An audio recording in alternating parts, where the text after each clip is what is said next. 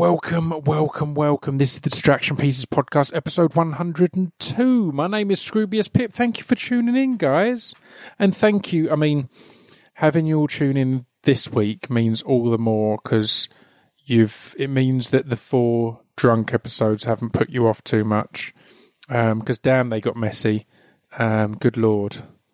Good, good googly moogly, they got messy. But thank you for tuning in, guys. Um, as ever, speechdevelopmentrecords.com. Come check us out. Um, you can go there and support the podcast. And I mention this, and people, I probably, you hear it every week, so you don't really care, but it's a good way to just give some some some money back for the free episodes that you get every week. We've done over 100 now. This is episode 102, but a lot of them have been in, in multiple parts. So you can buy Team 3W mugs, which is the welcome, welcome, welcome uh, distraction pieces. Team 3W, the hardcore, and t-shirts and all sorts. But you can also get um, our new stickers at Speech Development Records dot com. It's a great sticker pack. It's got some speech development stickers, some Scroobius Pip stickers, a Team 3W sticker. So it's a real variation. Um, yeah, ch- check that out. Also, they're free if you're spending over £30 in the store. So that's that's super lovely too. Let me tell you some some tour date announcement stuff because I might have announced it online by now. I'm recording this a couple of weeks in advance. Um, have I mentioned that my guest is Colin Murray? He's great. It's a two party. You're going to love it. Um, but let me mention some tour date stuff because I'm doing. I'm to. I'm not going to have exact details for you, but I'll talk you through it all because it's very exciting. I've got my book coming out um, it's the Distraction Pieces podcast book, and I'm releasing it on my birthday, August 3rd, and I'm doing a special live launch birth book launch slash birthday podcast at the Leicester Square Theatre, which is is where we did the last live one, and I'd love for you guys to come along to that. Um, I'm going to be recording it, but yeah, I'd love you all to come along. The setup for the live podcast is that I'm just going to have you guys come up and be part of the podcast. So I'm going to get you to form an orderly queue and come on and ask a question and, and, we'll have a bit of a chat on a subject and that's going to make up the podcast. We've got a few people coming along who are previous Distraction Pieces guests who are also going to um, hopefully get up and get involved. But yeah, that's how the big Leicester Square one's going to work. But then I'm doing a book tour and it's weird because the book is a book of the podcast. And although I've talked about it loads and I'll talk about it more on that live a book launch one, although I've written extra stuff and extra sections and new bits, it's a weird one to do readings. And they asked if I'd do signings, and it's like I'm not I'm not Katie Price. It's a bit it's a bit odd. So I decided to do these m- mini live podcasts all around the country, and I'm not going to record all of them. In fact, most of them I'm not going to record. It's just going to be in the moment. But it's basically a way to come to bookstores or venues and do a book launch and signing, but also have something more there. So again, it'll be this the same thing.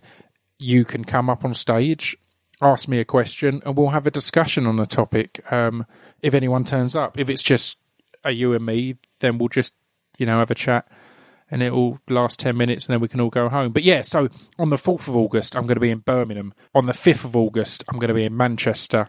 On the 6th of August, I'm going to be in Edinburgh. Now, we're going to hopefully record the, that one because it's part of the Edinburgh Fringe tickets are on sale now. They might have already sold out. They're going very quick. It's a small venue. So, yeah, that's happening there. Um, on the 8th of August, I'm going to be in Glasgow. Also hoping to record that one because it's at the Oran Mor, which is an a, a, a, venue I've been to in the past and loved. I think that's where it is anyway. I'm, I might, I might have made that up. But yeah, the Glasgow one, Uh, tickets again are on sale now, and that's a bigger venue. So please spread the word on that because we hope to get some people through, despite the fact Edinburgh Festival will be on and everyone will be in Edinburgh. On the 9th, on Tuesday, the 9th of August, I'll be in, in Liverpool.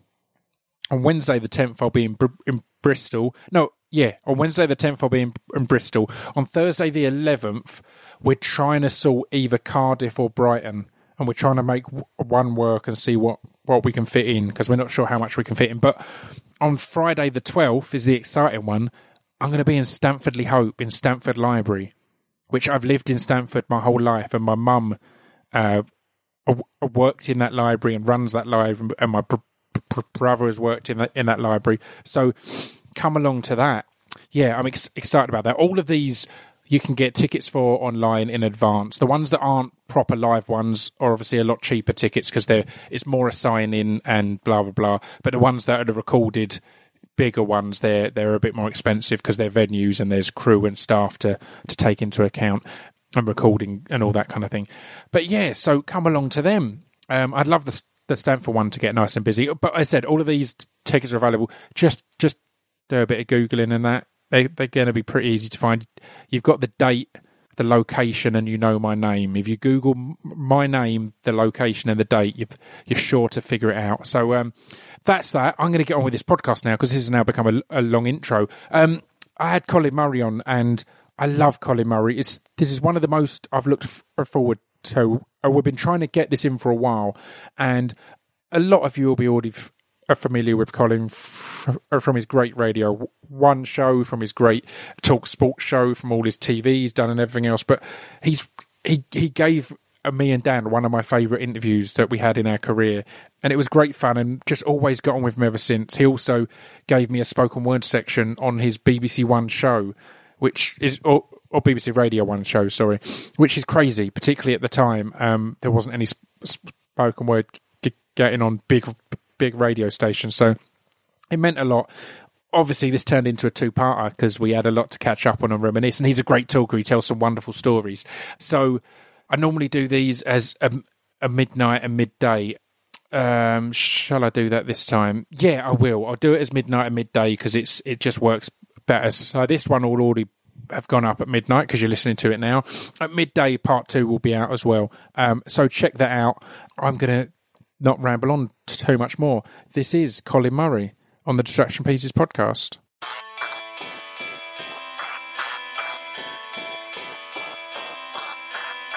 This piece of fiction is the intro to distraction pieces. This piece of fiction is the intro to distraction pieces. This piece of fiction is the intro to distraction pieces. This piece of fiction is the intro to distraction pieces.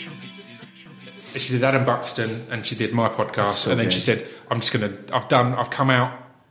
I've come into the press enough now. I'm just going to ease off. And that's it. That was it. Yeah. Um, but that was Kathy Burke. I'm joined by Colin Murray. How are you, sir? Yes, good. Nice to see you. Uh, well, we, we we go back. We do go back. But, yeah. I've been I've been really looking forward to this one because I say this on the podcast every now and then. And I said it was exciting to have. It's exciting to do people like like Kathy Burke and Adam Buxton, who I've been a fan of but not met. But it's equally exciting people that I go way back with, but we never get a chance to catch up and never Yeah. get a chance to chat. So And also shoe on the other foot yeah, yeah, because uh, I've probably interviewed you three or four times. yeah. So And payback.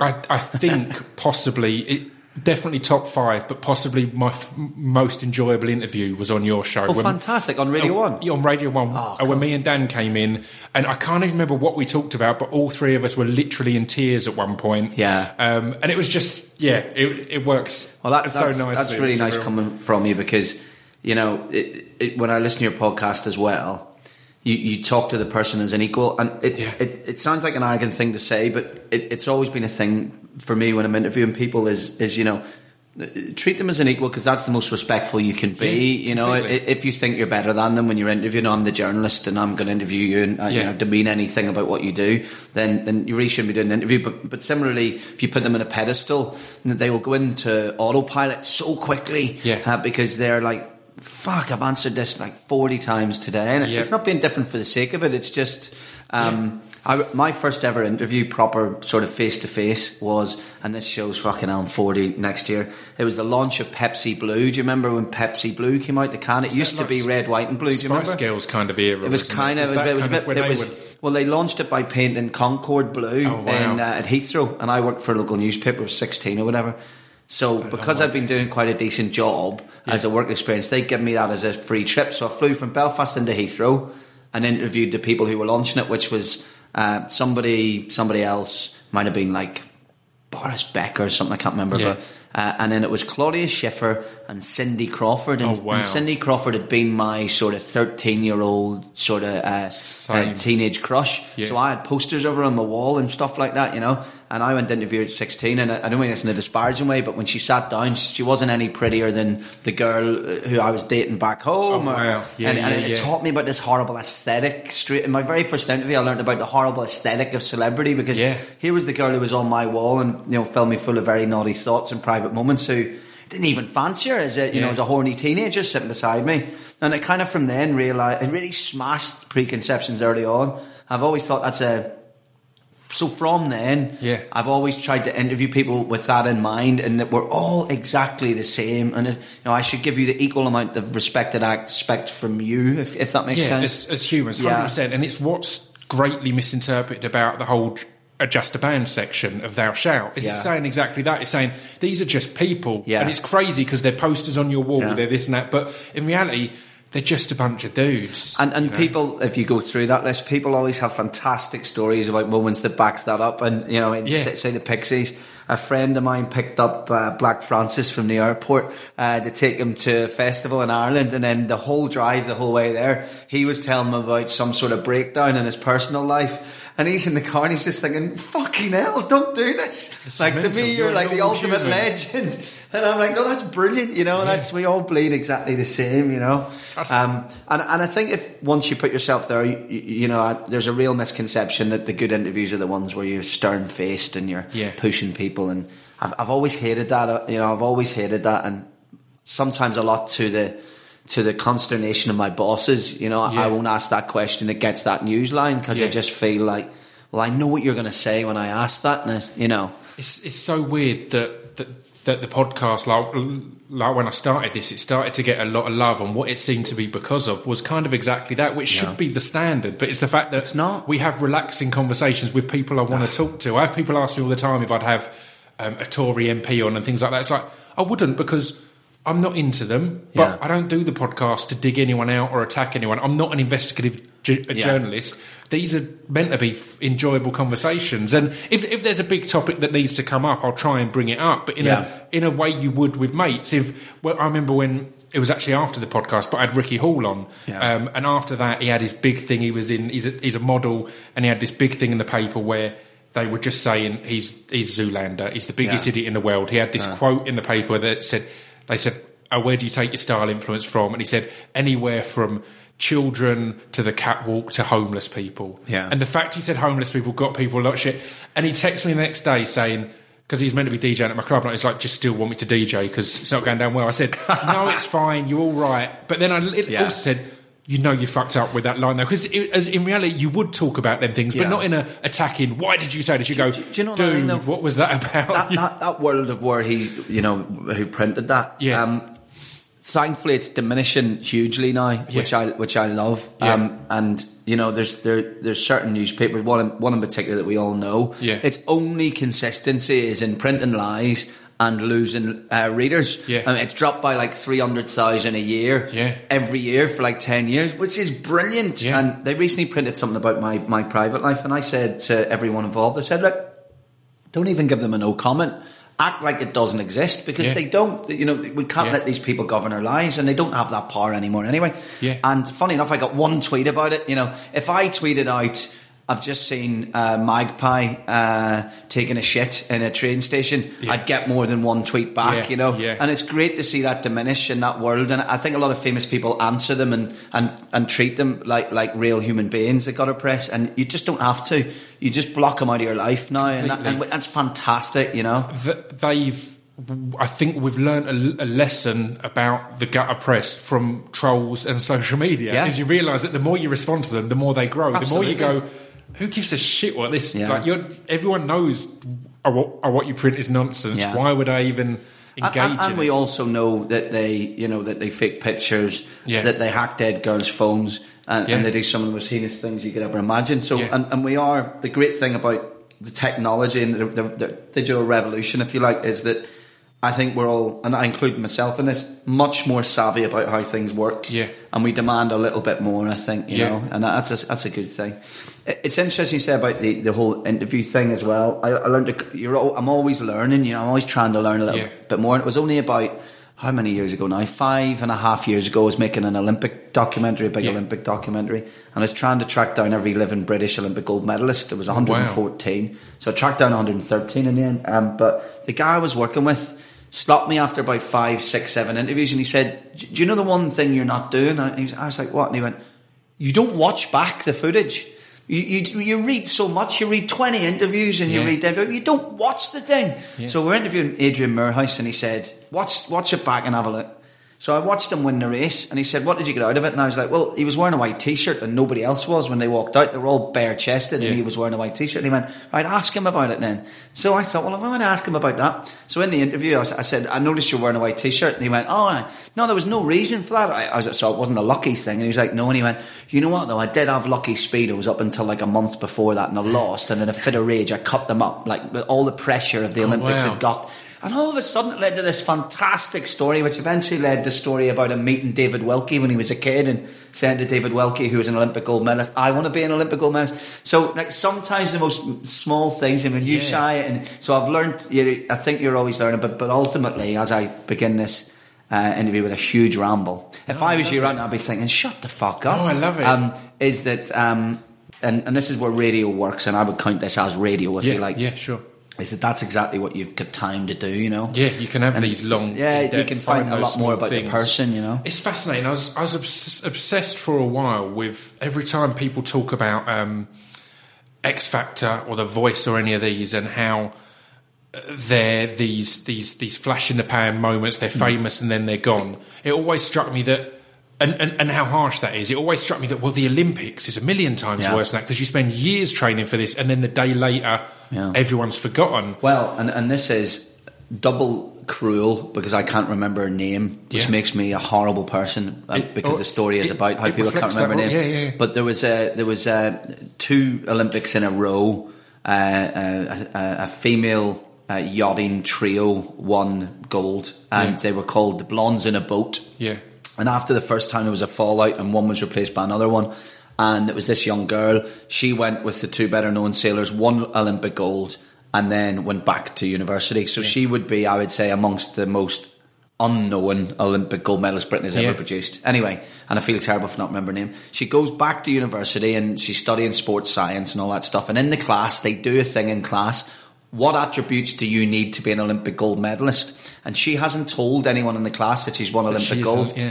So she fills out, she does the thing, and she comes bottom of the class, and the teacher points it out and says, "So you would, would you absolutely don't have what it takes to be an Olympic gold medalist." Meanwhile, she is a fucking Olympic It's gold so medalist. mental, isn't you know, it's always, love that story. That- but that, that kind of does sum up the uh, the sort of oblivion that you can go to. But Um, it's it's it's the realization as well, and I think I can't remember uh, who I was talking to on the podcast. It was during the podcast I kind of r- realized this that the only problem with that is our obsession with celebrity. Yeah, exactly. The fact is, the people who are spending all their years to get this insane uh, level of, of fitness or athleticism or skill. They're not doing that to be famous. Absolutely. They're doing that to achieve that. Yeah, it's, yeah. it's. I got really angry a while back. You see it posted a lot, and by people who would be into my stuff and, f- and follow me. P- people post a meme saying, "Stop making st- stupid people famous." Yeah. and it annoys me because it's like, right, well, n- number one, intelligence doesn't have to be the only Absolutely. thing of fame, and number two, most of the intelligent people in the world.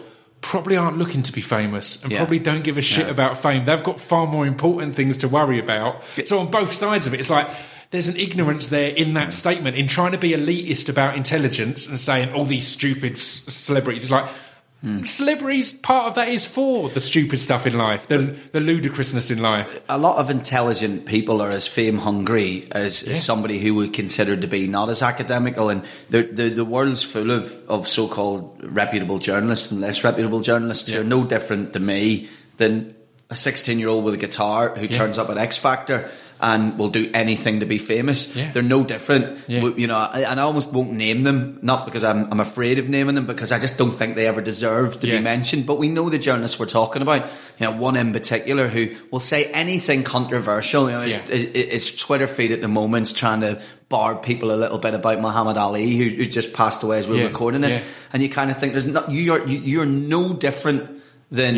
Yeah. A 16 year old guy or a 16 year old girl who can't really sing very well, Yeah. but will do anything to be in that Yeah. boy band or that girl band. That's you. Yeah, and just because you're wearing a suit doesn't make it any different. Just because you got a degree doesn't make it any different. Completely. You, you're solely insecure and need fame to validate your existence. and there's journalists that are no different than pop Uh, Yeah. singers.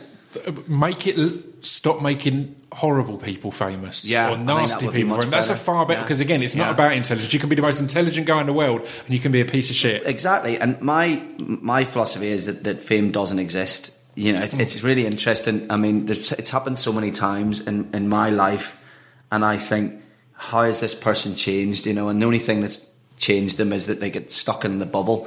And I, Ronnie Barker lived. Uh, I lived just outside London, and Ronnie Yeah. Barker used to live in this village I live in, and he ran a. I think his wife ran the actual antique shop, but he would often be out the back pottering Yeah. away. And he's got a great quote, and it's always stuck with me. It's in my like top five mantras. I always remember Yeah. if I ever turn into a prick, you know. Yeah, yeah, and I always think, well, what are you doing? Get back to where you are. Yeah. And you know, I've had moments in my life where I've done certain jobs where you, you feel yourself getting sucked into it a bit. Yeah. And, and someone said to him, Ronnie, what's it like being the most recognisable person in Britain? Which Ronnie Barker probably would be right up there on the list when he was alive. He, he would have been his whole life. Yeah. You know, the rimmed glasses, and it, you know, you straight away know it's him. Completely. And he said, "Fame is somebody who doesn't get the bus. That's what famous is. Yeah. When you when you decide yourself that you will no longer get on the bus, you've made yourself famous. Yeah. You put yourself behind the rope, is what he was saying." And it's true. Like the more Ronnie Barker got on the bus just outside Harrow, the less people gave a fuck that Ronnie Barker was on the bus. Yeah. And then, and and what a privilege it is. And I am, you know, absolutely minor in this front, you know, in terms of uh, people recognise who I am. But you know, usually once a day, someone goes to me, "Hey, you." Uh, well, what privilege that is. Yeah. I, I don't have the social barrier when I pay for petrol. Usually the guy because he's got the radio on 12 Yeah. hours a day, goes, I'll listen to a show. And Of course. we do a thing on my radio show where we someone phoned up one of the very first ones in Talk Sport and said, "Great show," and I, I can't stand people. Who, I'm not, I don't. I like the people. I, I hate Average that. You know. I- so I was like, average. It's average, Yeah, and yeah, it's yeah. stuck for three years. But it's become like a code for people who are coming up to me not to ask me what Gary Lineker was like when I did Yeah. Match of the Day. They, they want to come up and just say, I'm, I'm part of your connection in your community. And they'll always go, all right, mate, average show. They'll go, average sunglasses you're wearing, average jeans. Brilliant. And it, it never gets tired. I never get tired of it because that's the privilege of doing anything that's in the public eye. Yeah. Not everybody creates the rest of themselves. There are exceptions, and I understand what it must be like to walk down a street if you're Paul McCartney, Yeah, um, yeah. who was exposed to a, an era where. He, you know, he wouldn't have been aware of what was going to come and what Oh, trappings would come with it. We had one of the first media. true eras of, Yeah, of fame, absolutely. which is an interesting thing actually to come up. As you mentioned, um, the the greatest uh, Muhammad Ali passing, uh, or yesterday, as we talk about this now. Yeah. right? Um, it's a fascinating thing because people are talking a lot about t- 2016 being a crazy year for people Yeah, dying, but is it just we're old? It's- is, it's- is it we're getting older? It is. It's, all, it's, Or- it's the era of celebrity. Yeah. Well, uh, we're now 50 to 60 years from when TV and music and everything blew up. So true. the, the the amount of celebrities Yeah. that before then, before McCartney and things like that, there weren't that many super famous people. Yeah. And after that, there was a lot more. So you think of what age he's at. He's at Yeah. that age where a lot of his peers are going to be passing away. Yeah, so the the thinking on my part is that 2016 feels unusual now. That's going to be the norm. Yeah. because that's there's it, it, we've reached that point where all the the, the boom in celebrity has has uh, has they've all got older. Now. I'm going to have to get my head around and, and accept it because there was a run for a while where it felt like every week I was going on the radio and, Yeah. and just feeling so deflated. And, you know, we were doing a sports show where we were like, you know, Yeah. let's just leave sport for a bit, you know. And the worst thing about the worst one was Prince because I've Yeah. never seen Prince live. There's some Same. artists that you just you haven't seen and they're on the list and various things happen to stop you seeing them. Yeah. And uh, I went to I like baseball and I was watching baseball in the states and my partner rang me and said you'll never guess what Prince has just confirmed. Two shows at the Roundhouse tomorrow night and the night after and the tickets went on sale this morning and I've got to. Like and I was like oh fuck I might fly back I might fly back I might fly back and it didn't. And like I, I, I would have been crazy to fly back. I literally just landed but I was that keen. Yeah, and fuck I didn't. That was last year. Yeah. so another one, Neil Young, He's- he's three one or of them- four times. I- I've I- had tickets and not seen him, and I've got tickets to see him in Leon next week. Yeah. And I'm just like, don't let anything happen, Yeah, you know. you've got because again, I, I had similar. I had tickets. The fir- uh, when me and Dan uh, blew up with our first single and got our first big tour, I had tickets to see Prince doing his Oh. run at the O2, and it was like we've got our first headline tour. I can't. And two different times I had tickets. I did catch him in the end at, um, at Hop Farm Festival, Nice. and just um, amazing. But I think that whole thing is, as you were saying there, that it's a weird thing, particularly being a public figure in any way or mm. having any kind of show where if someone dies, you kind of have to address it.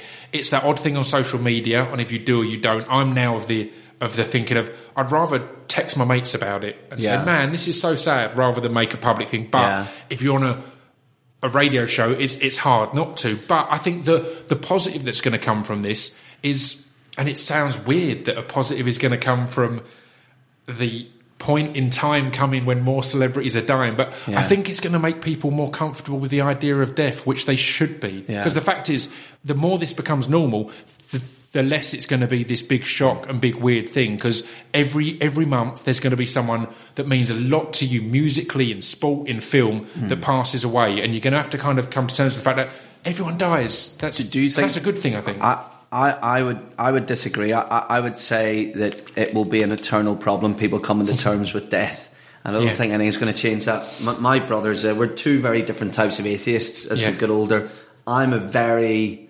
liberal, passive atheist. You Yeah. know, I, I I I don't in any way feel that somebody who embraces a god is less intelligent. I, I just believe we're all very complex and we make up our minds and Yeah. you know Completely. um, and and I, I love having you know good debate, especially we've got like three or four religions and, and non-religions at one poker school. You know, Right. I, I love having fun with that. And I'm like, do Yeah. you realise if, if you're wrong, he's right, and if he's right, you can't be right. I love Yeah, just yeah, have fun. But yeah. I'm I'm different that way. So like a lot a lot of people who I know who don't believe in God will say, well, religion's dying out, but just look at churches and just look at the people who are in churches, and I'm like, that's not the case. As you get older and you're struggling to come to terms with what's next, church is a wonderful bosom Yeah. to to grab onto. It's a wonderful Yeah. thing to clutch because it, it gives you that.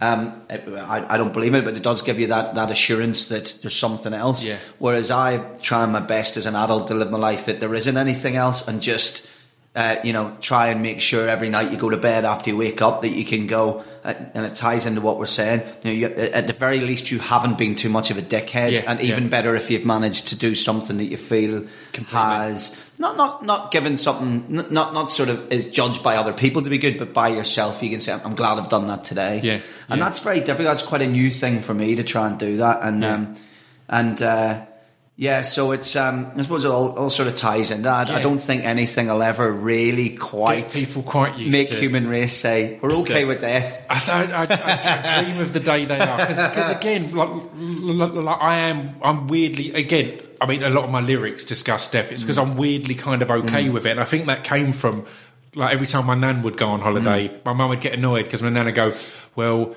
my will's here, and all the details of, of what to do if I die is here." And my mum would be like. You're going on holiday. Don't don't prepare us all for That's you to die. But that was kind of a beautiful th- thing to me because it was like that idea of death was like, well, that's going to happen at some point. So here's the practical things you do. You're you're, you're born and you die, Yeah, and you'll yeah, feel it's a fact. lonely. And and these are these are there's three or four things in life. I was reading about the givens that you know you should never make any decisions based on the fact you were born. Yeah. never make any decisions based on the fact that you're going to die. It's one of the Um, big beliefs and- and, Prince had. You know, he, he, he wasn't into birthdays because he said, well, if we didn't know that we were going to die at some point, Yeah. you wouldn't celebrate this tick of surviving another year. If we never knew about death, we wouldn't go, more. that's another year. We've, Yeah. we've not died yet. He's like, it's all, it's all inevitable. But they're, they're, they're, I, sorry, I go on. call them greetings cards days. I Yeah. mean, I don't do birthdays. I, I, I hate New Year's Eve. And I hate New Year's Eve because I'm just sad. If I'm, I'm sad at the amount of people who say tomorrow I'm going to do something, and, Yeah. and I'm kind of think you could just do it on November the fucking seventeenth. Yeah, it's yeah, it's a. Gregorian calendar, you know. So just just just you decide what you want to do and, and do it. Yeah, yeah, uh. You know, and I, I never get that. And, but the weirdest thing now I'm going to turn into Victor Meldrew. I, I have every year I say the same thing to everybody in my family and friends. I'm like, I don't do birthdays. I hate birthdays. Please don't buy me anything. Yeah. I, I'm not interested in the cards. They go in the bin, and I'm not being heartless, but it's like it's it's just my choice. Definitely I, I agree on the not to live cards at Christmas day, as well. I'm you very know? much, why are you all giving us cards? Oh, I don't get it. I say, I say I'll say to like my wife, if you want to get me a little thing, that's fine. I'll open Yeah. in the morning, great. But I really don't want any parts. It's amazing how many people still buy me things Yeah. after me saying that, and I kind of think. Is that selfish of you to buy me a present? Because I've said my perfect birthday is to Yeah. acknowledge, not acknowledge it. I was discussing It's this with someone one, the, the other day, bizarrely, and again, it's beautiful to have people that you can have open discussions with and it not be an insult. Yeah. Because a friend of mine was saying that she loves to give presents, and I was like, well, but that is in a way s- selfish because Mm. if, if if you're giving a present for no reason and that person then feels bad that they've not got a present for you, do you know what I mean? The enjoyment that you're getting from giving that present, they're not getting Yeah. because they don't get to give you a present, and it's there is a weird there is a weird s selfishness there. More normal people than you and I would Yeah. say, um, I give you that fucking present, you ignorant twat, because I really like you and I Yeah. care for you. Yeah. So I like that we've twisted it too, because I agree like, with you you. selfish I giving me a present. yeah, you selfish bastard. Oh, I- How dare you buy me a present? It's- but the point was, I said I don't want them. Yeah. And that's interesting. And I think it comes back to not, I, I don't like to sort of, and, and it, listen, this sounds like I'm, I'm incredibly rounded, but I'm not. This comes from failures because I didn't acknowledge this Yeah. in my earlier years, coming through a you know broken family into adulthood and making the wrong decisions. Yeah. I learned about these things, and um, you know. Don't try not to make decisions based on where I was born, how I was born, and how I was brought Yeah. up. I try not to make decisions based on the fact that I could die. To, you know, Mm-hmm. and I, I try not to. And also, I, I try not to make decisions because I don't want to be lonely. Yeah. And that's the big one. Yeah, And I, massive. you know, I'll always say this to you know in the ups and downs of my own relationships and stuff. I always say, look, it's it's all about wanting to be together, not wanting to to not, be, be alone. alone. And a lot of people make decisions based on sort of well, well, that means there's somebody there. Yeah. And I think that's as dangerous as making it based on the fact, shit, I'm going to die. I need to settle Completely. now, and I need You to need to grab now, and I something. need to see every Yeah. part of the fucking world, and you know. Yeah. So it's uh, yeah. Um, but yeah, coming to terms with death, I think I'm okay with it. I- Yeah. it's strange because I remember in a book when I was at school, it said uh, the average age people lived to, and at the time it was 72 for men and 70 for women. Yeah. And it's always stuck in my head that I remember thinking that day, I was only about eight or nine. No, it would have been about 11. And I remember going, 72. That's the ripe old age I'm going to live to. And to this Yeah. day, I'm pretty sure I'm going to die when I'm 72. Yeah. How Yeah. stupid Yeah, is that? yeah, yeah. Just so a It's text. but- You've, you've got that down. That's when it's going to happen. That's I'll that. still be thinking, I'll still have the old thought every couple of months. I'll go, how long have I left? Yeah. Well, that's not bad, actually. 32 years. Wow. You see, I'm the opposite. I always look and go, oh, God, that sounds exhausting. I've got, I've got at least 30, 40. Oh, man. I mean, Yeah. I'm tired now, and it's been Yeah. 34 years. There's, I can't imagine doing all of this again. But you must be enjoying this part of your life. Yeah. I, I find this the most enjoyable part of mine. Yeah. 20s, I'd fucking never live again. hundred Um, percent. I think right now, and again, all all things like fitness. I believe in fitness, not for extending your life, for getting the most out of enjoyment out of, out of your life now. Absolutely. I like being in good shape and being able to Yeah. do things and not and not have to worry about it. And isn't that funny? Because we were a nation of obese, apparently, and we were moving towards this horrible era Yeah. where everyone was going to have uh, various sugar-related diseases. Yeah. And and I more and more I'm seeing this swell of people who um, are giving up smoking, are running through parks, are Yeah. going into affordable gyms. Um, and I mean, I'm the same. I gave up smoking 18 months ago. I've lost a couple of stone, and and you know, it, it, it's definitely um, different on that front now. I think it's much more of a normal part I of mean, life. Those things. I'll sound like a cynic, but it's because they found revenues in them.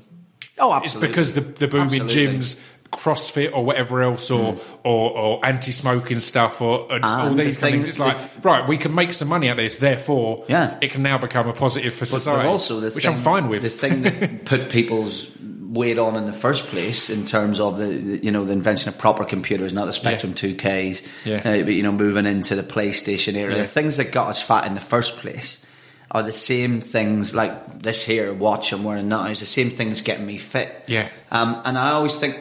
It gives me hope when things like that happen because it's a, it's a up. horrible economy. It's it's a, it's it's a cruel, horrible, inhumane world in terms of the setup. The fuck is like Bono, but you know what I mean. From Yeah. the top, the minute the minute we started wrapping up food, it, it became unfair. I suppose you know if you think about Yeah. it. But um, we have what was I saying? What was my point? of, of the technology is is, Oh yeah, is, is, developed to come that that's to righted itself a little bit, and it Yeah. continues to. I always like to think sort of the fuck ups we make will ride itself, whether it be like ruining the planet I, or. I think know. that's what's what's weirdly happening as well. With this is going to sound so old man, but but with the internet and social media and things like that, is we got all we, oh, we suddenly had this great connection tool and we used it for porn and slagging Yeah. people off and being Yeah. aggressive, and then you've seen now where there's media embargoes and Mm. news that can't get out in parts of the world and and and and, and, and trash media uh, with agendas. Yeah, the fact is people. Mm. can just talk openly and have that truth, and that's like. That's what it was for. That's Yeah. what, like, you kind of remember. That's why we started this to have this openness and freedom. Yeah. And podcasts are another are one of them. I, I rave about it a lot, but not because I have one, but because I listen to to ten hours or so of podcasts a Mm. week because I love that freedom of of of, of talk and expression there. and and it's completely because I think that it's interesting because if you look at with the various parts of the media that were apparently would be under attack from a digital era, Yeah. which was the, the, the, the print print newspapers, uh, TV, and how people watched it, and, and, and how you could create revenue streams from, and all that, and, Yeah. and radio. I don't think radio has. I think some radio suffered, and well, a lot of radio suffered from not moving with it, yeah, or, or forgetting what the core value of radio is. Yeah. Um, but it's also really exciting. I mean, we're sitting in a room at Talk Sport here. That's not a studio. You just sat it up while we were talking, Yeah. and off we go. I mean, I'm at the stage now where if I went to my boss at Talk Sport and said, "Look, I'm, I've decided I want to do my radio show from Hawaii from Yeah. now on, or I want to do it from uh, the Australian outback," he would literally say to me, "Have you got?" Uh, Cable TV? Can Yeah. you watch the football and the sport from Yeah. there? And I go, yeah, I'll sort that. And he'd go, are you picking up the costs? I bet, yep. And he goes, okay, well, I'll pay you 70% of what I'm paying you now. Yeah. So, because we need something back if I'm going to let you work from anywhere in the world. And I go, yeah, I could do that tomorrow. That's amazing, isn't it? Yeah. I'm not brave enough to do it, but yeah. T- t- Talk sport, and I, and I want to get through y- y- y- your whole career, so we'll jump right back to the start shortly. But Yeah. I think Talk Sport's a great example of developing and moving Hmm. with what people wanted, because there was a point where Talk had other stuff on that, or Talk Sport had it wasn't just Yeah. people talk. Because I remember a, a message in you at one point when I'd got a new car and the radio actually worked, and before Yeah. that it didn't. I had a tape deck and that was it, and the radio actually worked, and I was like. I've driven around constantly for three weeks, and all I've listened to is you guys talking about sport. And part Yeah. of it became a curiosity of, at what point am I going to get bored Yeah. of people talking Yeah. about? And it didn't. It never came. It never and that was the beauty of it. Was there was a point where there was that incorrect thought of, oh, we need to diversify. Oh, we need to have this in there. We need to change the subject here and there. and then they kind of went, no, actually, if we have got the people who can talk about it that much, then there's the people out there who are. Yeah. just getting on with their day and having it on in their van or wherever else and need to. Or van sounds sounds very s- stereotypical talk sport but, well, there, but you know, it's interesting because we are. I mean, they, they say now that sort of six out of ten people listen to Talksport of the same profile as six Yeah. out of ten people listen to Five Live and stuff Right, like yeah, that. yeah, yeah. yeah. But um, five, the great thing about Talksport is.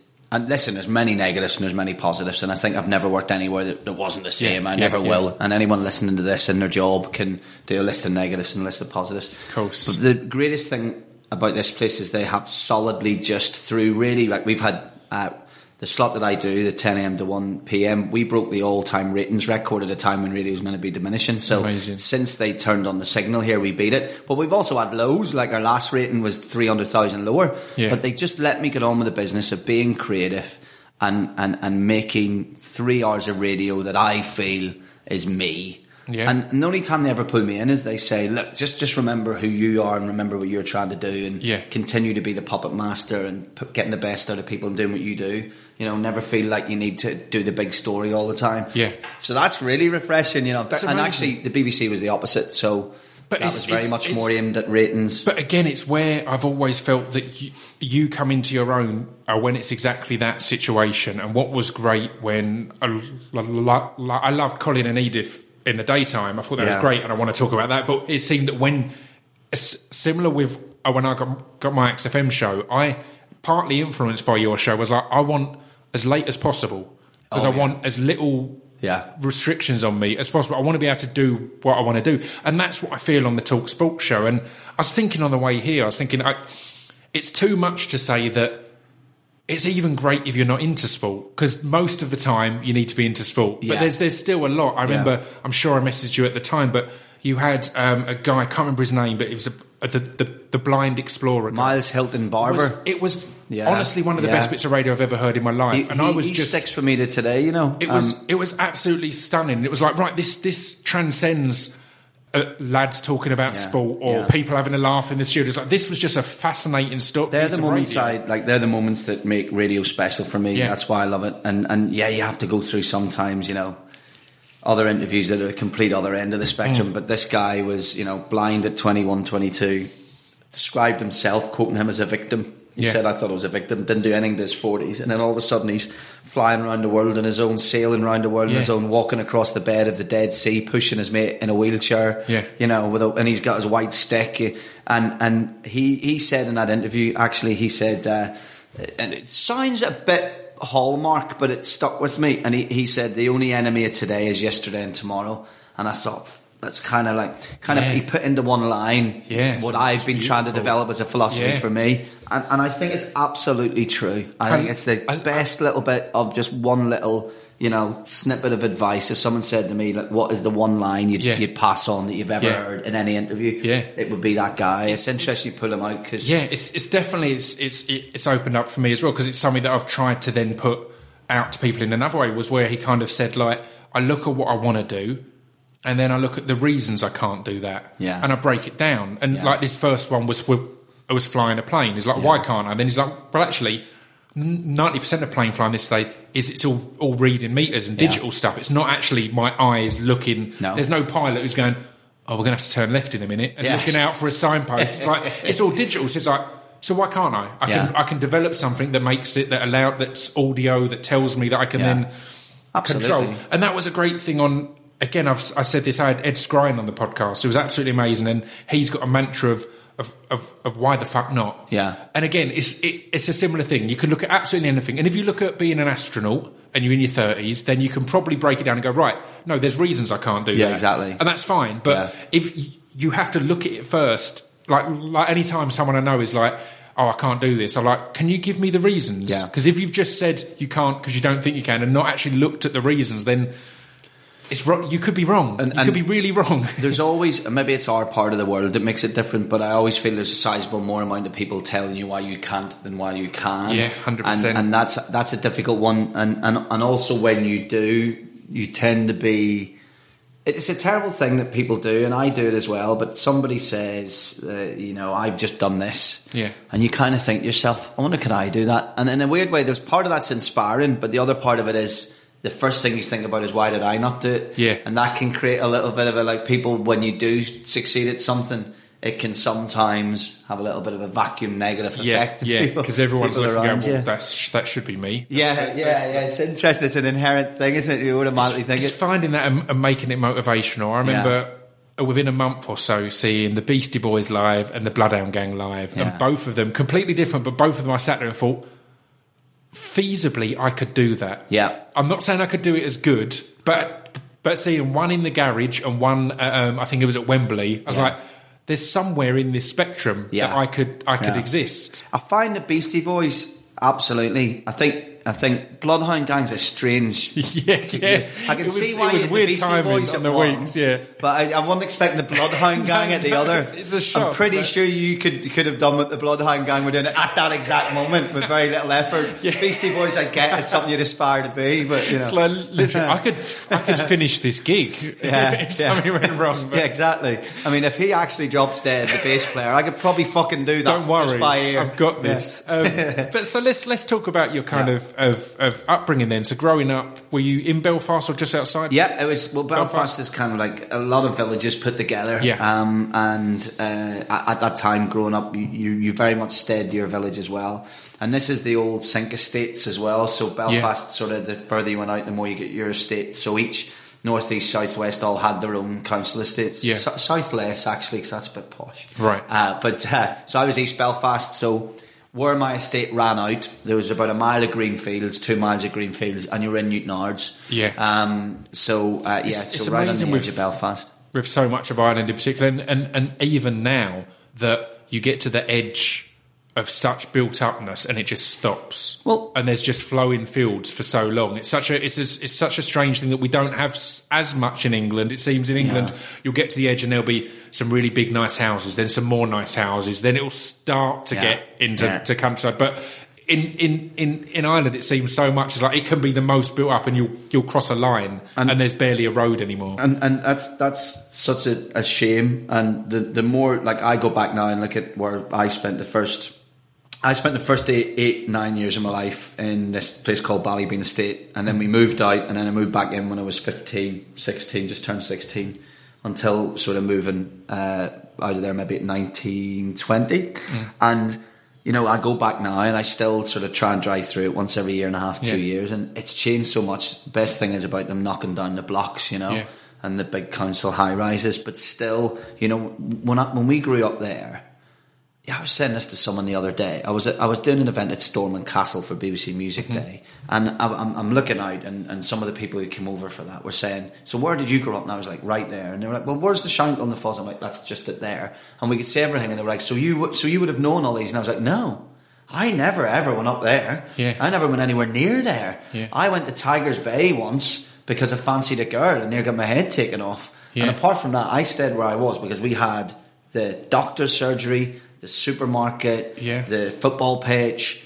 Everything that we needed to be a community was Mm. in our own council estate and just in the streets outside. Yeah. That's where we went. It's and, crazy, isn't it? And you know, it was, you know, well, from one point of it, you know, you got you knew people and it was a sense of community. community, but yeah. the other side of it is, it's an awful thing It's- to it's- it's- separate people for a government to separate people yeah, and say, look, to put them yeah. there, that's all you need. You Yeah, stay it's social conditioning. It's, really bad, and it's, it's when people complain about social housing, it it, it, it really fucking frustrates me, you know, because the, the the other option of that is to seclude people and put them all in one area in the outskirts of a town. And and how's that leave. different from what you do to? You know what? What back in the day was said. Well, you've got these diseases. We'll put you out Yeah. there, and it's an economic version of that, isn't it? It's- you know, it's- she, you're the generation before you didn't have a fucking chance. We're not going to Yeah. give you one either. It's a weird You one because uh, uh, when I was at school, I'd, I'd, I'd have the piss taken a little bit because because my town hasn't got a cinema or any clubs or anything. It's got pubs and takeaways essentially. That's all it's got.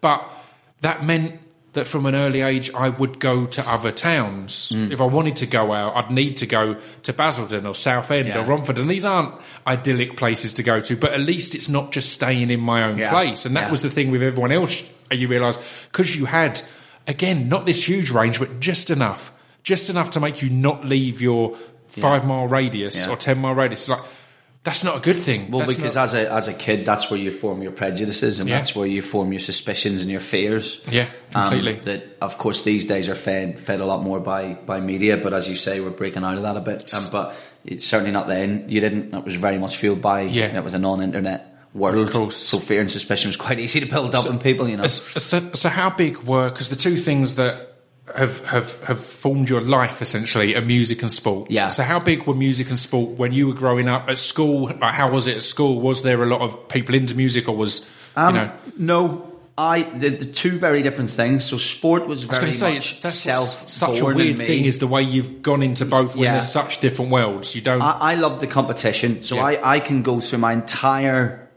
life as a child Yeah. and quote sport, sport, sport. So the '86 World Cup, World Cup, last time Northern Ireland qualified for a major tournament until the Euros, which I go tomorrow. It's like I can't believe Amazing. I, packed, I packed this morning, put my Northern Ireland flag inside my bag.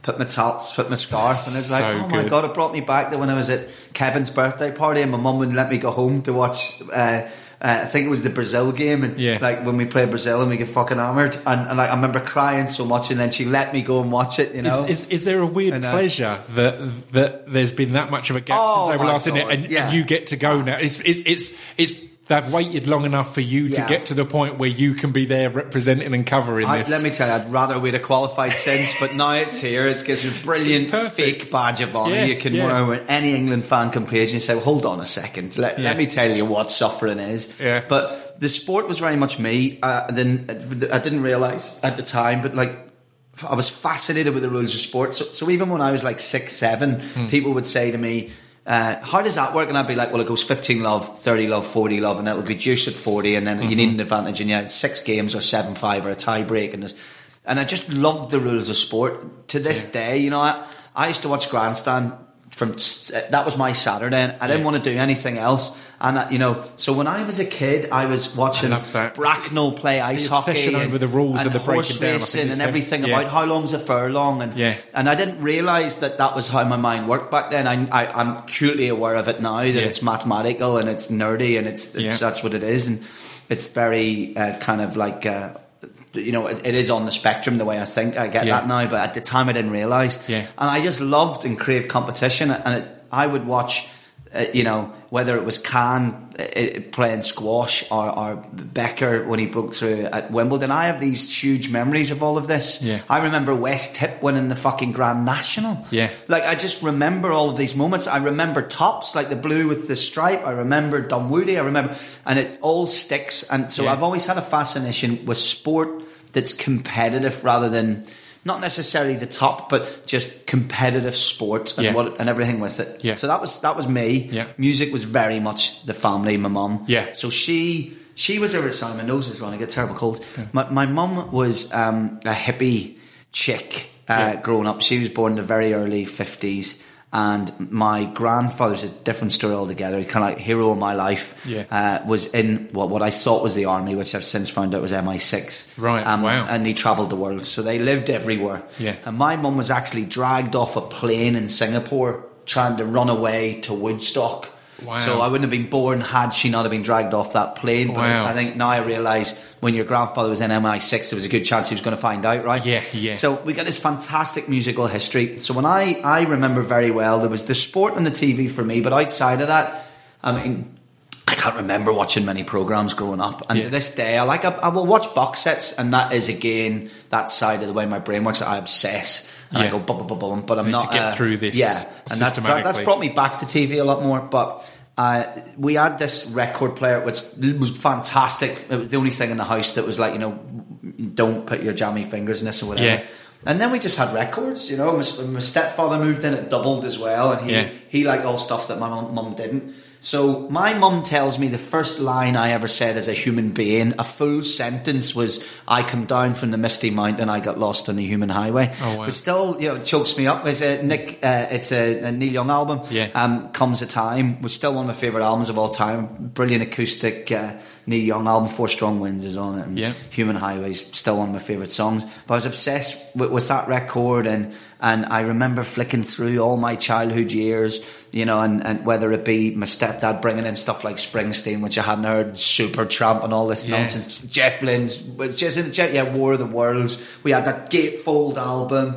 Uh, Too Low for Zero, Elton John. Yeah. Uh, Dylan Records. Um, there used to be this guy came round my house called the Carrot Man. Sounds sinister, doesn't it? But they were the friends of my mum. And I look back now and realise they were all getting stoned in the living room. Yeah. But I didn't know when I was a kid. He used to have this carrot with a hole in it round his neck. And now looking back, like he was obviously smoking dope. Yeah, You know, yeah. proper hippies. So That's I, I was the that- Carrot and, and the band, the Carrot Man, and the guy right. And I tell you what, funny enough, talking about people, and this sounds sinister, but it's not. There was this fantastic guy in our estate called Mr. Curry, an old, really old guy, Scottish guy, and he used to have Ludo and chess, and he taught us these mind game playing Yeah. games. And he was a huge Liverpool fan, and I think he came from roughly the same part of the world as Shankly. And he turned every kid in our area to, into a Liverpool Into fan. Liverpool fans, My yeah. stepdad was Spurs, so he was like, "You gotta be Spurs, you gotta be Spurs." My next door neighbour was Royal Glentoran, a local team. And this, he, he used to sit us down and he'd say, "I'll tell you about the day that Bill Shankly invented five-a-side football." And and by so we were all. Liverpool fans. Everyone was from this kid, and he he chased- turn everyone in that area. mad. And the idea now of an old man taking all the kids into his house, telling Yeah. stories and Teach playing games, but he was just sensational and. Uh, and then yeah, so so that was going on musically. It was just there all the time, you know, Yeah. non-stop. And I didn't realize then how much I was music I, I was listening to. Yeah. But the Beatles were the ahead of that list. So my Yeah. mum was just absolutely fascinated by the Beatles. And I also listened to a lot of shit, as you do when you're a kid. I mean, Yeah. my first records were the Wombles and Madness. I remember getting Agadoo Black Lace and Seven Inch Yeah. and being the the most popular kid for the first time ever, playing it out the window and everyone doing the Yeah, things. yeah. You know, there's no room for I I think love it when pleasures and all I, that. I find it far more comfortable when people haven't got that that cr- credible ah, first record listen. or first. It's like, come on, Well, because they're lying anyway. it's, it's not how Yeah. it's meant. Even if they're not lying, Yeah. I feel sorry for you because you've not Totally. enjoyed the Yeah. the ludicrousness of of just just stupid music. Or, There's only you know. one thing worse than someone who lies about their first record, and that's the person who comes to like a house party and puts a Nick Drake album on. Yeah, I'm yeah. like, dude, I like Nick Drake, but this makes you a wanker. You know, just because I've- you put that on, it doesn't make you a good I've guy. had, I've had people at my club night before. I had this this one guy just stand there next to the the decks as I'm DJing, and he just called me. I was like, "What happened, man?" I was like, "What?" He was like, "I, I listen to your music. I listen to your radio show.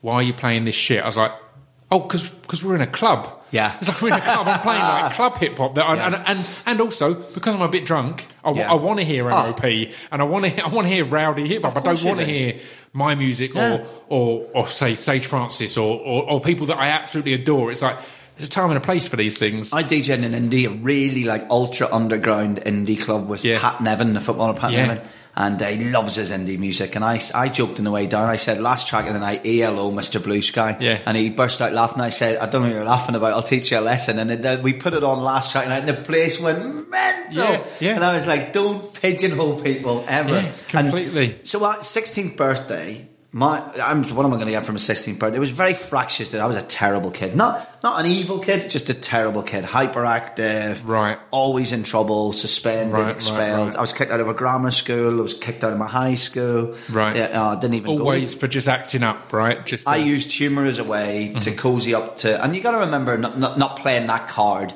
but the era I grew up in and where I grew up, you know, people weren't just uh, bad boys in that they had catapults in the back pocket and were pulling Yeah. people's pigtails. You know, there was genuine trouble between young wings of paramilitary organisations, Yes, and of course. and that's what our what, what we that's what you kind of your day was like. That that's Yeah. you went to school with people who would go on, you know.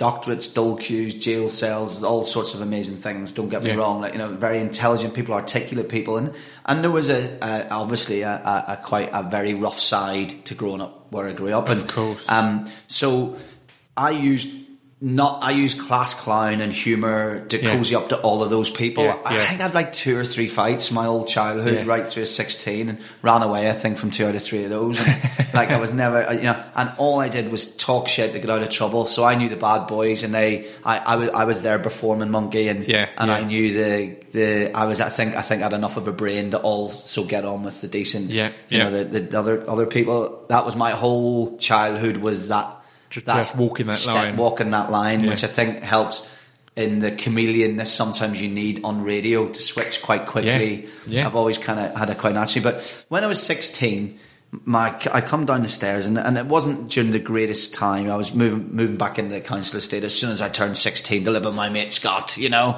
and Yeah. that was it. My mum just bought me, and you know, at a time when things were quite fractious. I came in, it was just a balloon that said happy birthday, and there was the, uh, an album without a cover on it, and I had no idea how, because I had been through the whole uh, early rave scene. Right. So, because I was born in '77, so I was it, it went through the whole generation of. Yeah.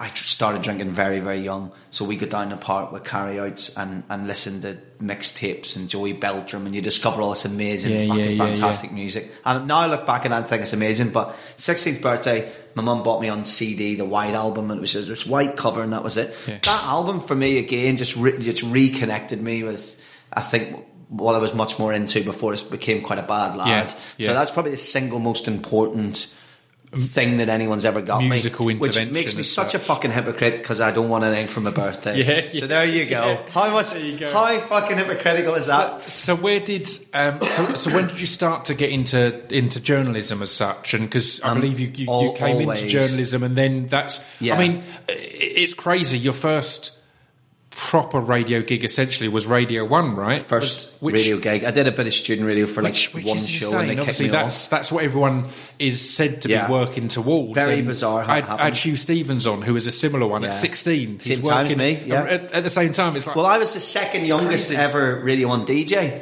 He was the first on the same day. fucking Huw. So, because he got fucking bastard. Funny, I bumped into him in a Manics gig the other week, Yeah. and just he sat in front. of Loved the guy so much, Yeah. and he got on the day that he started at uh, Radio One.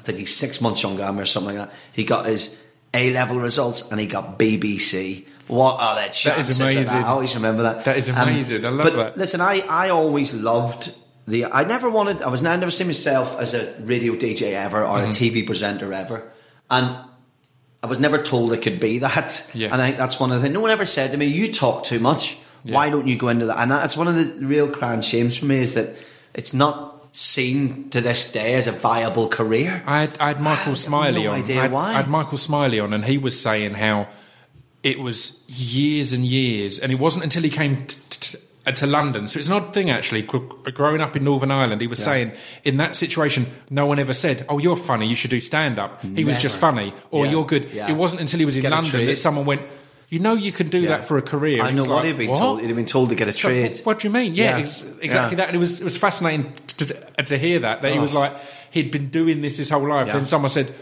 You can be paid to do that, and he wrote for radio first and stuff like that. That's and then was exactly like, oh, shit, it. That's exactly is it. Career. Journalism was different for me. I, I always was only really attentive if I was reading something or watching something. Yeah. That would kind of pull me in if it pulled me in. Yeah. And I think I liked the world I could go into when I was reading.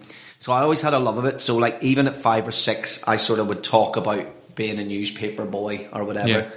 Yeah. Not quite knowing the terminology and being very scatty. I had speech therapy, so I couldn't get my words the right way round. So I, Right. I had to go at like three. My mum would know better, but I think two, three, and four before I could get my sentence. I was like Yoda. I Yeah. would talk backwards. Brilliant. exactly. It wasn't the fucking internet era then, right? My mum would have all these embarrassing MP3 fucking clips. Um, so I had this teacher when I was about 12, 13. It's, yeah, no, it would have been 13. And through the last two years of school and almost although I get kicked out just before my GCSEs, but she was called Mrs. Piper and I had her on a Radio 1 show at some stage when you were asked to bring the person on that, you know. Wow. And, and, I, and she was the first person ever said to me, she went, yeah, of course you can be a writer if you want to be a writer. We were reading, she took English and English literature. Yeah. And I used to have this thing where I knew I could ask her a question at the start of the class. And if it was a good enough question, everyone would get off having to work. Yeah. So that people would always say, because she loved talking, and they'd go to me, ask her a question, ask her a question. And I'd be like, Mrs. Piper, this Sean O'Casey Plough and the Stars, do you think, and that would be it, boom, Yeah. job done. Everyone would be sitting smoking and, you know. People know that Ah. with me on Twitter with MMA. Like, like, Yeah. like when people all, there was a point where people on Twitter would try and say something offensive to get an answer. People Yeah. now know if you ask me anything about a UFC or mixed martial arts, it's going to get a long response. You're The longest get go- it. I'll just be drawn in like, Yeah. oh shit, yeah, actually this happened and then this Yeah. and then this. It's Just had a like first that. British champion, haven't we? Yeah, yeah. All, all last night. We're recording this this now. I was, I was up till seven a.m. watching that last Fantastic. night. And then, uh, Bisping, is that how you pronounce his name? a Bisping. It was. I mean, it was one of the most amazing nights of sport I've seen. And the guy Partly beat him, didn't he? That He'd been beaten by that guy not long ago, and then he Yeah. but he thumped And- him in like a, a minute and a half. And the fact is minutes. that Bisping. I'm British. I've watched Bisping for a long time. I didn't think he would ever be champ. And the fact is, he was being beaten up, and then Yeah. he just. It's that. It's the beauty of Yeah. that sport of you can never bet yeah, like you can never know who's Yeah. going to win. And the fact is, that card had some of the, the biggest wins this year in the sport. But the first fight on the prelim, on the unaired prelim that was on online only, one f- fight of the night. And that's the beauty of that sport That's is fantastic. anyone like it's it's it's two guys in there Yeah. put, p- pitting themselves against each other. It could be anyone that come back to MMA with me because Yeah. I've got. It was funny because it's interesting. There'll be people listening to this now who will say, "Oh, I don't watch it. It's a barbaric sport," Yeah. and I want to give a counter argument to that in, in a second.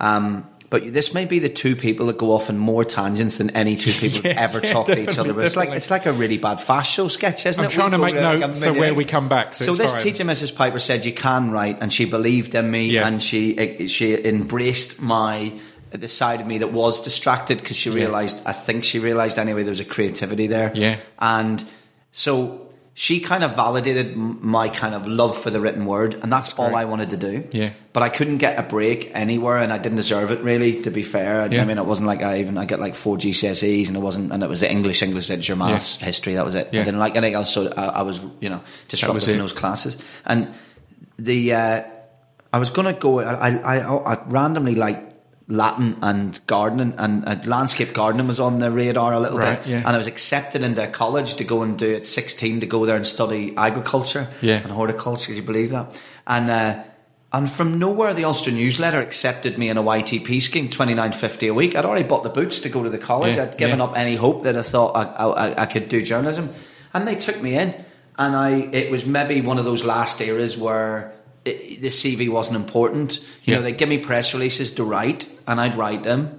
And one might make the paper every week, and I just worked my balls off. Yeah. I was in there 10 a.m. to 6 p.m. and then I worked four to five shifts a week in McDonald's to make Yeah. the money up, and I was there for two years, and that was my apprenticeship, 16, Yeah. 18. and very early on, it was interesting. They would so I, they would send me to things where, say, the cameraman was taking pictures and they needed one paragraph written. Yeah. you know, double page spread Yeah. on. So there was the Queen's University graduations. They were printing a double page spread of pictures of the new graduated students from Queen's Right. University. Go along, young junior, with your flappy shoe and, and, and your terrible fucking school trousers with a hole in them. Go up there and take the names of the people who are in the pictures. That is your job. Easy. And write a paragraph and that's Yeah. it. And I came back and I'm writing it. And there was this guy, I remember this day, Stephen Moore, sitting beside me. And he said, uh, How was it? I said, It was fine. And I said- and then he said to me, know, it was a bit weird though. There was no national anthem. I always thought they had a national. And he went, What? I went, Oh, there was no national anthem. And continued to write. And he went, Wait there. And he went up to the news editor and he went, They've ditched the Queen, God save the Queen, from Queen's University. And it, the shit hit the fan. So amazing. here I was as a kid at 16 with a front page byline, and I've got it framed to this day. The Queen faces the axe. And that was my front page byline. It was this wonderful, fortuitous moment that this guy, Stephen Moore, spotted because I would never have known to write it. And, And again, it goes exactly back to what you were saying about when I was saying on the Olympics of watch it. Oh, he had a white T-shirt on. It's, Yeah. it's finding those things It's that you'd see as, as throwaways. Like, what? oh, they didn't do the national Yeah. anthem. That was weird. It's like it's that's totally a story. I didn't have the ability to spot it, but I had the work ethic to notice it and to write 100%. everything down. And you know, I've always said ever since, I'm, I'm always like, I always keep my eye on what I'm doing and do it as best as I can. And anything that's uh, any money or success, quote unquote, that comes from that is a byproduct. Yeah. The minute you look at that, say goodbye. Yeah. Say goodbye to it. The more you try and grab it, Yeah. it's like the amount that people spend their time on IMDb and Twitter and charts and forums and see what people think about them. Yeah. It's like just write another fucking song, just write Yeah, another just article, just you know, do take care of that, and everything else will take care of, take, take care of itself. But 100%. that's how I got in. That was the start, and I only ever wanted to write. I only ever wanted to write, and then uh, there was a few moments. One in particular, which was just. And then I, not to sound arrogant, but I, I I think quite early they started to trust me as a. I wasn't getting paid as a reporter, but they trusted me with stories, and I think a good a good sign of that would be, you know, that sort of evidence of that would be on the anniversary of the Shankill bombing. They sent me to no. f- first of all, I was at that funeral, so when the Shankill bombing happened, that was when I was doing my apprenticeship. Yeah. and they sent me, and this kid called Leanne uh, died, and. Uh, Anyway, they, they sent me up to this funeral and, and then the next funeral and the next funeral and I went with this female reporter and shadowed her. I wasn't writing about it. And that stayed with me that I didn't want that for a career. Mm-hmm. Yeah. I didn't want that because I'm not the person can leave that at home. Yeah. I leave Yeah. that at work. So I was like, this is definitely not. This isn't the I know this is not a part of journalism Yeah. that I don't want to do. Yeah. Um, this doesn't feel like anything other than, you know, emotional scarring. I'm Yeah. not the person. I mean, there's a lot of people can, and I have such respect for them. But 100%. I, I fail in that level. I, I can't leave things at home, at work. And then I covered a, a story where I went up to interview the kids at two schools, one Catholic, one Protestant, a year or two. I think it was a year after this kid Leanne had been killed in the Shankill bombing, and I interviewed the kids, and I remember writing a piece. And again, I just thought this is. I Yeah. can't see this being something that wouldn't absolutely, you know, drain Yeah. me. Yeah. Like it, Yeah. it's and and so I switched to writing about music because that was the thing that I think I knew best. I to say it, it makes sense. It makes happened. sense of your career then because everything you seem to work in is stuff that you don't want to leave at work. Yeah. You know, you, you, you Yeah, make, true. making it your true. job Yeah. gives you the right to Yeah. obsess over football, obsess over music, And I- obsess over these things that some people at other points say. You've watched four matches already this weekend. You can't, Yeah. and you're like, "It's my job. It's my job. I can justify it I because it's right. my job. It allows that right. obsession." I just, I just cannot. Um, it, it, for me, I felt that quite a lot covering covering that, and Yeah. and, and uh, I, I said, look, I, I can't see this bit in my head. I was like, I, I can't see me sitting in 20, 30 years, and I've seen some of the journalists in there and what they Yeah. went through in that time. And in fact, it was a real not a problem because there's no problem comes with a cessation of violence, but there was almost like a retraining of journalists after Right. the Good Friday Agreement Yeah. because so many had spent all their time every day kneecappings, bombings, punishment beatings, protection rackets, drugs rings, and, and, and it was what they covered. You Yeah. know, it's what the papers were full of. And Yeah, all of a yeah. sudden it was like, well, now we're going to be talking about education more and we're going to be talking about policies and new Yeah. government and, and, and there was a whole different change in media. But I, again, that's another another tangent. But I, I switched into writing about music. Yeah. And I remember my first interview was, I think, two interviews in a week on the phone, which was Haddaway. Amazing. And uh, and he's seventeen phone interviews. And Amazing. before that, of course, I'd done that Cindy Crawford thing. Yeah. But um, and uh, yeah, and, and from then I met a guy called Paul McNamee at a launch of some festival. Yeah. And it was a such a sterile thing. Yeah. And he was there for one newspaper, or whatever. I was there for the, the Ulster newsletter, or maybe even the Sunday People at that time. And we went over the road, and I went, "You were at the thing." We started talking, and we just headed off. And we and the only magazines you could buy that were Northern Ireland based were advertorial bullshit, Yeah. nonsense magazines, in my opinion. You know, and there was no real vibrant local music. There used Yeah. to be one called Deviate, and that had went bust. And me and this guy just hit it off, and we went, "Let's do something different." And Wicked. we, we under a veil of excess and drunkenness and he- the headiness that comes with being in your late teens, Yeah. we started a magazine called Blank, and it was. I have no fucking idea how it ever got published. Again, it's Uh, that thing of turning your passions or enjoyment into your work. Um, Yeah, people, came with that, people- yeah. the, the the word obsession or addiction, even they're, they're dark and horrible words. But Yeah. I think there is some worth in if you can find something good to put your addictions into or your addictive personality into. And the fact is, I obsess over over over m- music or MMA or the, all these different things. So if you can make them your work, then you, the the fact that you you you live, sleep, and breathe them can become a positive thing. And if my know. wife was here, she would say, and a negative thing. Yeah, uh, I just imagine if the third mic here, she'd be like, you two, stop a second and Yeah. think outside of that. Oh, but yeah. I mean, I mean. Sp- sp- speaking of which, as we're at the hour mark, and there is a load more I want to talk about, I'm going to stop here and start a part two. Again, we won't Oh, be wow, going for hours. I'll. I'll let you go home. I'm not going No, to. I'm all good. I've got a dinner with You're not going to miss the Euros. Got a dinner with my wife in an hour. Perfect. An hour and We'll- 20 minutes. Exactly. Well, that's perfect. we'll we'll go on to on to part two. So I'll pause that there because I want to talk about a, a radio one. I want to talk Yeah. about the inadverted impact that you and I had on spoken word, which I didn't realise until years Yeah. l- uh, later. But we'll get onto that. So Cool. yeah.